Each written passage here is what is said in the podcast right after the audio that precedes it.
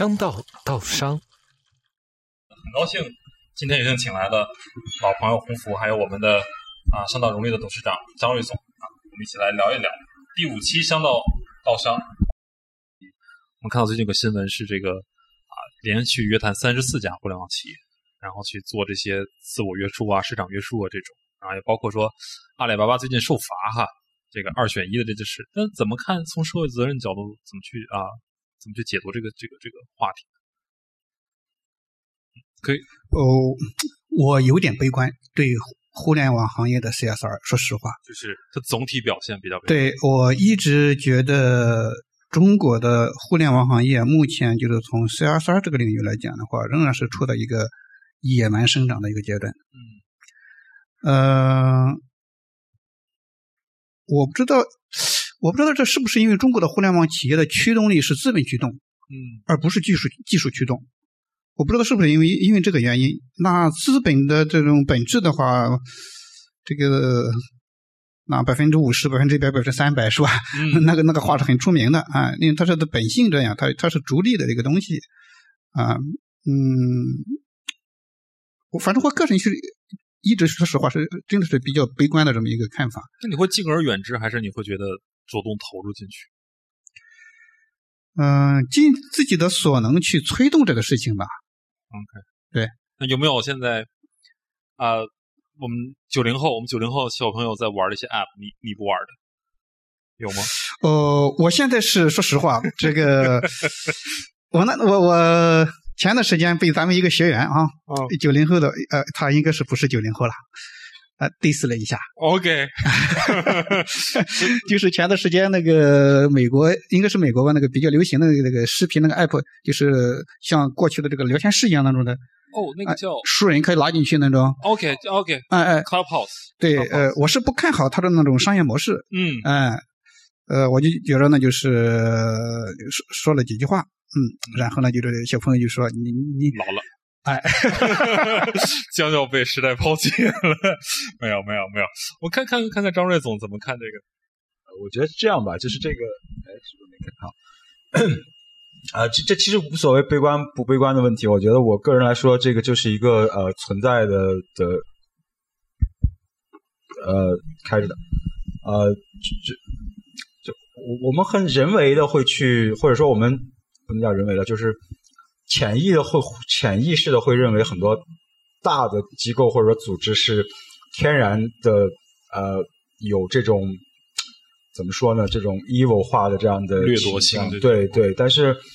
呃一方面有可能从系统的角度来说，一个大的系统一个复杂的系统，因为系统越来越复杂，它确实是有这样的可能性啊，有这样的可能性去这个呃。因为就像我们其实叠加了很多的问题，这里头，比如说它它算法的问题，对吧？就是永远是个黑箱的情况之下，你就不知道它不管是大数据杀熟，还是还是对于供应链，所谓供应链，比如说这些外快外卖小哥、快递小哥的这样的一些一些一些不同的这样的不不不不不体面的这种对待，呃，都是一个黑箱。那另外一个维度来说，呃，它对于这种。呃，社交媒体的控制，或者说不能叫控制吧，社交媒体的这样的这样的把把控，使得我们的得到的信息可能经经过了一些筛选。呃，当然最新的一个动向是，这个欧盟应该也出了一个讨论稿吧，对于这个 AI 的一个，它它最核心的东西，它是把 AI 分了几个危险级别啊，最危险的是这个有三类，第一类是这个。啊，控制人类这个呃呃思想，或者说就通过通过信息去控制人类的他的那个那个那个呃大致的意思就是说，你看让你看到操纵你能看到的东西来来来去操纵你所谓的认知的这样的东西，对吧？咱们都都很呃看过很多这样的文文文艺作品，包括电影。第二个是针对于这种呃呃儿童以及以及残障人士哈，因为他们的本身这种就比较脆弱的这样的一些影响。啊，那第三类是针对这个呃 AI 对于信用社会信用评价的这样的一个一个一个纳入，呃，那这个也有文学这个文艺作品，比如说《黑镜》当中有一集，我忘了是第几集了，就每个人脑袋上出一个这个这个 number，对吧？就评价你的这个社会的这个有一个有一个女的，她她她早晨心情不好，骂了一句脏话，然后她一一一天就就跌到了谷底，然后连就是就被就是现在说叫社社会性死亡了。呃，这这就这都是我不知道是这个是不是受了这黑镜的影响才才才这样来做界定。那那这些确实是很大的问题，或者说潜在的一些问题。当然，从另外一个维度来说，那它也推动了社会的很大的发展啊，成生产力的发展，这个社会的进步，更多的获得信息的这个可能性啊呃，我只说是可能性哈，但是是不是获得了好的信息，这个不不确定啊。对，所以我觉得它是一个。就存在着的一个东西，那然后另外一个维度上，可能说这个呃，就是就是您刚才提到的这个问题是是一个垄断的问题，嗯。啊，刚才我说那个问题太大了哈，不不很难拿价值判断，它它是个存在即合理的问题。第二个问题就是垄断的问题，这个问题其实比较好界定的，因为啊这种大的这种平台性的企业，它一旦有这样的这种垄断的行为或者是这样的一些做法的话，它其实是非常的阻碍这个社会的发展或者经济的发展的。这个是从啊，经济学上都有都有所这个学术上都有所讨论，都有所确定，对吧？这种这种寡头垄断的市场一定是这个这个这个低效率的一个市场，特别是这种平台型的企业，它有它有准这个呃基础设施的这样的一个作用啊，所以在这种情况之下，它一旦啊做了这样的这个这种二选一啊，这种大数据杀熟啊等等不同的这样一种方式。就会使得这个这个整个的社会的这个这个这个福利下降啊，全全全体社会的福利下降，这是一定。所以在这种情况之下。呃，确实是要就就我们现在出台的这些政策，其实全球都有这样的，呃，当然过去其实已经斗了很多年了，对吧？对对，微软和 Google，特别是微软，在当年那都说起来都是哪一年的事？九十年代九九五九六年是吧？九四九五年的时候就在讨论，那时候刚是 IE 刚出来，是不是要拆分 IE 的问题，对吧？那那最早一个 Netscape 是吧？是吧？那啊说起来那是哪一辈子的事情？呃，所以在那个时候，其实三十年前我们就在讨，就是在全球都在讨论这种互这种呃 IT 型企业或者说软件型企业的这种垄断的问题。之后，Google Google 可能在这问题上罚了可能几十亿美元都有。呃，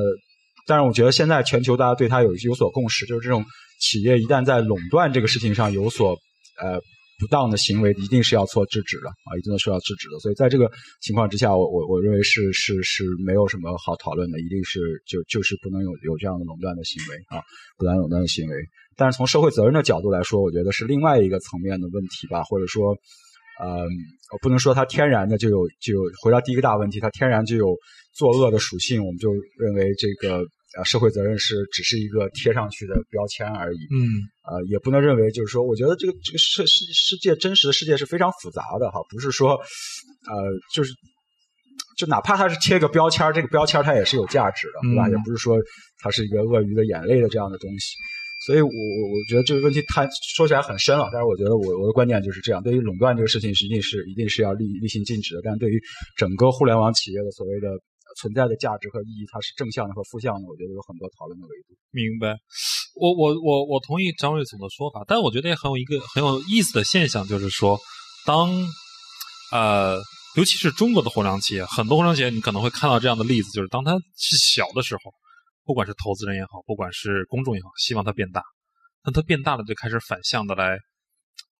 不管是大数据杀熟啊，啊，涨价呀。是吧？这个这个啊，对骑手的这种不公平啊啊！最近也有说什么新的规则出来了之后，有的骑手他是造就了你这个啊，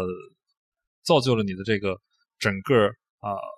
跑单的这个价格是按照你所这个啊递送的这个产品服务的单价来计算，就是说我送一个两块钱的啊产品，我的单价至多我的这个配送费至多是一块钱，百分之五十。我从配五十五百块钱的东西，可能就两百五十块，它会跟你的这个东西会强烈挂钩，所以在大部分范围这个消费都是在低价的情况下，会造就整个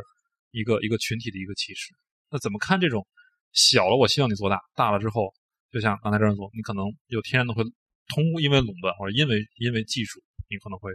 会更想反向的来作恶这种。哎，这里边其实我我考虑的是就是。效率和公平的问题，嗯。哎，嗯，不管是资本还是技术，它我我个人觉得就是它还是这个效率导向的啊，但是呢，企业社会责任呢，它恰恰就是它追求一个效率和公平的一个平衡。嗯。所以说这里边怎么去呃 balance 这一块儿，我觉得这确实是呃需要从一就某一个组织或者企业来讲的话，是它需要从顶层去做一些设计。嗯就像去年我们团队委托专业的这个调研机构做了一个调研，市场调研，就是从 ESG 这三个维度啊，嗯这个维度三呃三个方面，呃，而我们发现就是说，实际上企业它也最关注的，也就是挑战最大的是 G 这个层面，就是公司治理。嗯啊你这个你的战略，是吧？你的组织架构，嗯怎么样去贯彻下去？怎么去做出来？怎么贯彻下去？呃，这是比较重要的。呃，一旦这个大的东西就是确定之后的话，在执行这个层面基基本上就没问题。呃，比如说我我这个啊，就是打个比方啊，说我就是一个以向善，把员工的利益呃放在这个呃比较重要的位置，嗯或者说我不是呃把这个追求利益利润呢作为一个唯一的或者最高的一个指标，而是有就是说它有很多的这个平行的指标在里边，是吧？如果是这样的话，我觉得可能就不会出现这个就是像刚才你说的那种现象。嗯啊刚才说的现象呢，我觉得背后呢还是就是说，那这些他们都说实话，这些公司都是一轮一轮一轮一轮，对不对？到了 C 轮，到了 D 轮，这不停的融资的，那那这个资本进去它是需要回报的，它不可能不要回报的。嗯那回报它是有一个实现的，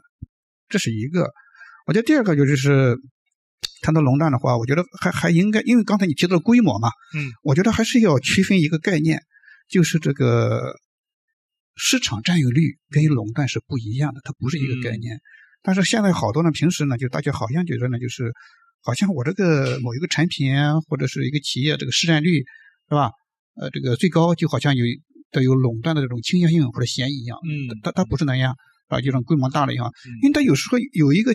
这个，尤其有些新兴的一些领域或者企业，比如说刚才张勇提到的这个微软在当年，嗯啊谷歌在当年啊嗯，就是说我说我只有这一家企业，它没有其他的企业，没有它的竞争对手，嗯它怎么办？嗯呃，我所以说，我觉得大家呢，就是考虑还是应该把市占率这一块跟这个垄断呢，还是要做明白要两点。嗯，我看很有意思哈，因为有的企业它本身的创立的一种策略或者它的一个初衷就是 from cradle to cradle，从摇篮到摇篮，对吧？从你生出来到你，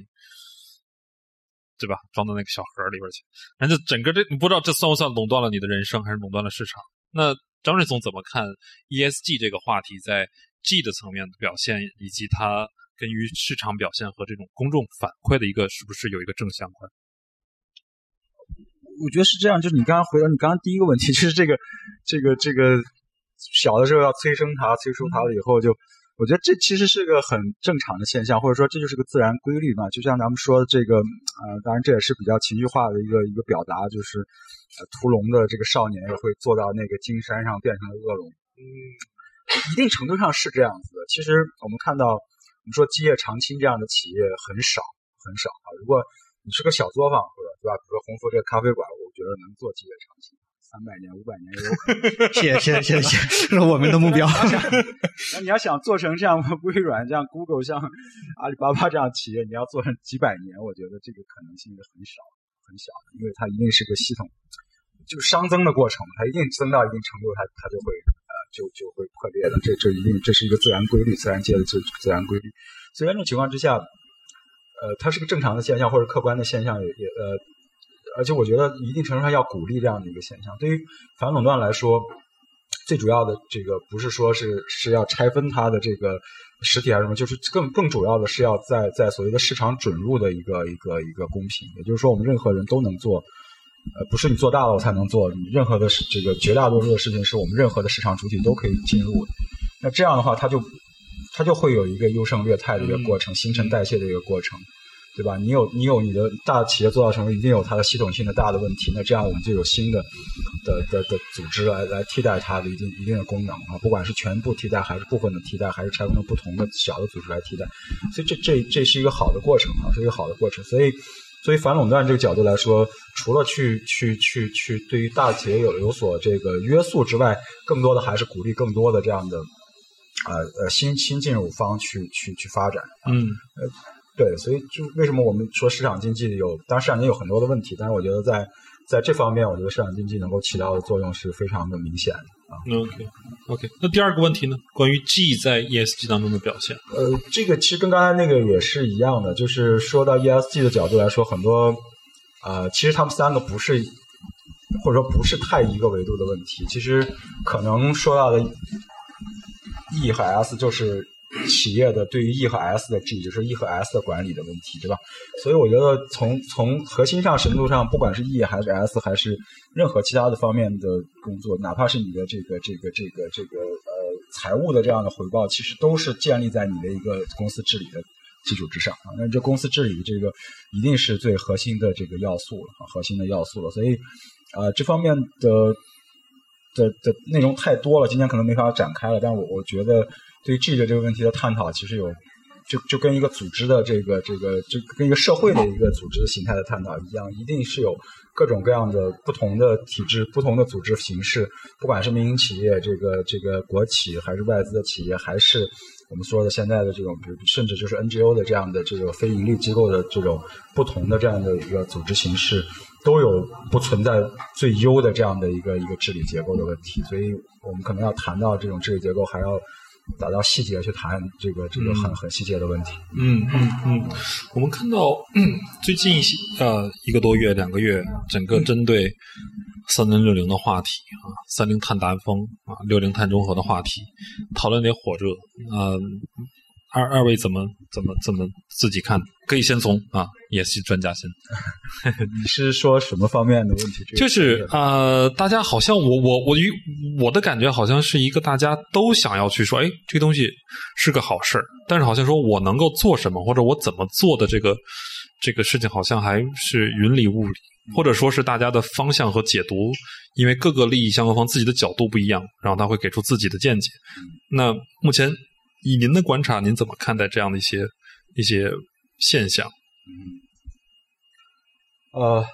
好，我我我就先说远一点，我觉得这个问题其实可以在就就我们上上学堂，我经常说，就是我觉得不是说一定是学到多少的知识，或者学到多少的这样的这样的信息，或者操作层面的一些解决方案啊很重要，但是我觉得更重要的是啊呃一种一种思维的方式，或者说一个思维的习惯。我觉得从碳中和、碳达峰这个问题上，我个人的思维的方式是，或者我作为思考的方式，第一就是为什么要做这个事情，对吧？大家认为现在这个事情是呃理所当然的，或者说不不不不不明不辩自白的一个，就是说我们必须要去这样。它跟但其实它核心的这个概念，是因为我们的呃温室气体的排放和气候变化有直接的相关的关系。但是但是我想说的是，在在科学界到目前为止，可能还有百分之十的呃。拍脑袋说哈，大致是就百分之十的这样的一个科学的家或者说科学的观点，认为碳排放和或者说温室气体排放跟气候变化的相关性没有我们现在想象的这么的直接，或者说这么的一个，它它可能是跟这个地球的整体的周期有关系，对吧？我们说大周期、小周期，从从这个最大的周期可能有两亿年，对吧？最小的周期到现在为止大概是两两万年，然后这个这个两百年的这样的小周期，可能现在就是一个上升的一个过程，可能人类的排放只占了其中的一小部分。那我想说的是，不是说只有百分之十的人认为这个事情是这个这个这个这个跟他影响不大，他就一定是错的，也有可能这百分之十认为是对的。嗯，那我们做的可能这个这个气候变化是一个呃是一个事实，但是是不是由于我们二氧化碳排的太多，把它那一定是有作用，但是不是因为这是最核心的作用？现在还还还是就科学界有这样的探讨或者有这样的疑问。但是我们再往后说，这这不是不能因为只有有这百分之十的质疑，因为觉得那个就不重要，或者说那个我们还要再再再等一等，再变一变，因为那个就相当于上保险一样。我当然知道我出门被车撞的概率是非常低的，对吧？嗯那可能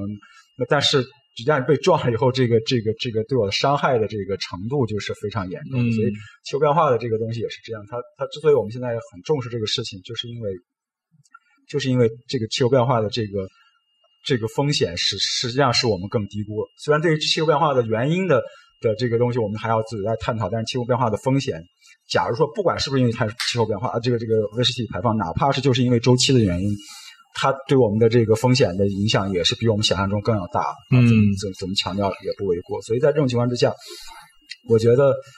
呃，再往下来考虑的话，可能有这么几个角度。第一个就是说，那为什么突然之间成为一个很全球的一个热词了？那在这里头，一定程度上跟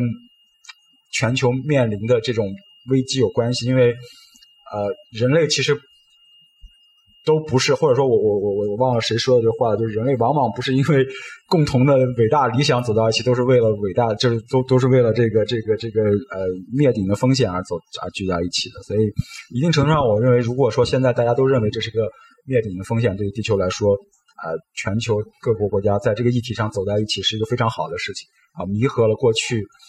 五到几年间的这个全球的这种这种这种互相的民粹主义或者互相的圈层的这种呃这种偏见的这样的一个一个呃是一个是一个呃润滑剂或者说是一个去正向解决的这样的一个问题的，就这样的一个点可以去解决这样弥合我们全球之间的这样的一种对立的情绪。那第二个就是我们中国在其中起到的作用，是我们我们其实最近这半年来很很高调的去做很多的事情，而且中国其实确实在这个里头能做很大的。的这个这个呃增量的这个这个贡献啊，因为首先中国是最大的排放国，其次中国又是在这个角度是有更更有意愿或者更有这个动力去去做一个领导者的一个角色，不管是为了争取自己的话语权，呃负责任大国的形象，还是在未来可能的一些啊这个国家的利益啊，比如说也有讨论，就是说呃破破除美国霸权，我们就可以以碳排放为为核心，再加上数字货币。那我们就可以破除过去上百年来美国的美美元的这样的一个霸权的体系，或者主导的这样的体系，对吧？都有所探讨，所以这可能里头也有很强未来的可能的国家的利益在里面。对，然后这是这是大的背景，我想可能讨论这么几个几点。再再回到你刚刚提到的问题，就是怎么去解决这个呃，怎么去看这个问题？我觉得就其实无非就是看看你所处的公司或者你所处的行业在这方面的作用啊。有些公司是比较呃。直接的会受到这个影响的，比如说你是个高排放的行业啊，八大行业，或者说跟这直接相关的这样的领域，那那你对你来说，这个东西就是这个这个这个不做不行的事情，甚至是一个呃这个生死存亡的问题啊。未来如果你做的晚、做的慢、做的这个这个少、这个这个呃差的话，很可能就会就会对你整个公司就有一个颠覆性的影响。那第二个维度，作为作为这个呃，我们我们做作为这个企业社会责任的这个从业的人员来说，我们更更多的还是要在整个不管你的公司是不是在这个行业之内哈，但是我们也希望能够去更多的倡导这样的在公司内部员工的在在组织的层面，在员工的层面去倡导这样的一一种一种在对对于这个呃温室气体排放和碳排放的这样的一个呃呃低碳的这样的一种方式，不管是生产还是生活还是个人的这样的呃生生活方式的问题，对。OK OK，洪文，呃，我觉得三零六零的话，刚才这个张瑞他说了，从宏观到微观他都讲了些。我觉得宏观那块的话，还是就是这个一个气候政治，气候政治，对气候政治一个问题。呃，实际上就是一个博弈的国与国之间这种硬实力和软实力，硬实力就是就是以科技为主，嗯，是吧？制造制造业升级结构转型啊、软实力就是这种还是有道义在里边的。嗯啊，你不管是欧欧洲的那个环保少女也好，还是怎么着也好，是吧？嗯它它有道义在里边，嗯、所以说我觉得这是一个从宏观上全球来讲，它是一个气候政治的一个问题，嗯嗯不过是一个新的赛道，就好像当年这个 SA 八千，嗯嗯嗯啊，这个我觉得本质上差别不太大。，OK OK，那现在这个欧洲也在制定，有的国家欧盟的国家在做这个碳关税嘛，对不对？那这就是一个是不是会成为一个新的贸易壁垒？嗯尤其是对这些拉丁美洲这样的啊，就是当然我们是发展中国家，但是我们某一些技术呢，就尤其低碳的技术呢，也还可以了，对，是吧，？那他们那些国家的话，没有技术，嗯没有人才，啊、没有资金，嗯，那他怎么他怎么办？将来就就这种就是气候变化造所谓的气候变化造成的，当然刚才张老师说的百分之十啊，我也认我我也觉得呢，这种因果关系啊，就不经过多少年的发展，可能无法验证啊。至少目前我们就是说，那会不会因为这种气候政策形成一种新的鸿沟出来？嗯，就是发展发达国家和发展中国家之间，尤其是欠发达国家有出现一个新的鸿沟。技术、政治对对对这是一个，就是气候政治这一块儿。呃，第二个就是从微观，就是这个企业这个层面的话，我觉得它就是一个，它就是个商业风险。嗯啊呃，游戏规则大家已经制定了嗯啊，你如果不按照这个游戏规则来的话，你就被淘汰。嗯。啊。你比如说，如果是碳关税嗯。真的制定的话，打个比方，那我们啊，我们的啊，比如说海尔洗衣机出口型产品啊，格力这个空调嗯。都很厉害，嗯。大家突然发现，啊，你这个是用这个火电，啊。对，呃，你你这个制造的过程是火电，是吧？不符合我们这个碳排放这个对碳排放这个碳中和那个理念，那我要征收高额的碳关税，那你这个竞争力就是下降的很厉害对。啊，你成本，那消费第一，消费者他不愿意在道义上输了这一点啊对，他不是一个可持续消费的这么一个道德制高点。第二呢，我不愿意承担因为碳关税增加的一个高的一个成本，嗯所以说你的竞争力就不行了。嗯所以，我觉得这这这这是一块儿。实际上这个的话，就是我记得商道原来有应该是荣利的团队，一俊他们作为一个绿色保险的一个一期的商道智慧，就是一个商业机构怎么去从这个气候，呃，就是这种低碳和气候变化这个去识别、预防、管理这种商业风险。嗯啊嗯，你比如说这种保险公司、商业保险公司，尤其是财险公司，提前就是按照这种 ESG 的视角是吧，低碳的这种视角去设置一些新型的这种啊保险产品嗯啊，去提前去做布局。也是一种满足气候变化议题下的一些市场发展的新机遇。对对对，呃，我这做一个插一个小广告，嗯就是我们凤凰龙行呢，就是做了一个系列的策划，是四月份、五月份，现在已经在播了，嗯五月份还会播一个月。我们的这一期的策划呢，就叫三零六零，嗯对就是关注碳中和背景下企业、金融机构、呃智库、嗯。政府等等哈各个维度怎么样去这个应对这个气呃这个碳中和下的这种新的挑战嗯嗯。和机遇啊，，OK，包括我们普通的这种啊社会人的身份。啊。你我昨天刚审了一期的片子，可能在下下周或者后周会播出，呃，就是呃，主要是讲了香港的以香港的这个垃圾电子垃圾的回收与处理嗯啊，那里面就提到了这个垃圾这个的一个三 R 的原则，嗯啊，怎么减量化，然后再回收那一块儿，呃，因为大家可能意识不到，就是现在的垃圾分类对气候变化的影响。如果是按照我们现在既固有的逻辑哈，意识不到，为什么呢？就是像垃圾传统的垃圾的这个处理呢是填埋、嗯焚烧和生物质处理嗯三传统的三种方式。嗯那这三种方式，尤其是填埋，会产生大量的甲烷、嗯。氮氧化物，而甲烷和氮氧化物对这个温室气体就作为温室气体，它对气候变化的这个影响的这种这个比值吧，哈，嗯比我们所所说的现在的这个这个碳排放的那个碳这一块儿嗯。还要厉害。嗯。虽然它的总量没有那么多，嗯。啊，那也是很厉害的。嗯啊、所以说这个我们这个总共是九九集是九集节目吧，嗯，还有一个一直到五月底，大家如果是对这个三六零确实感兴趣的话，我们集中的做了这个一个系列的策划，这个大家呢就可以去看一下，嗯呃，包括传统能源行业怎么样在碳中和背景下去做这个转型，新能源呢，比如说光伏、呃风电、氢能。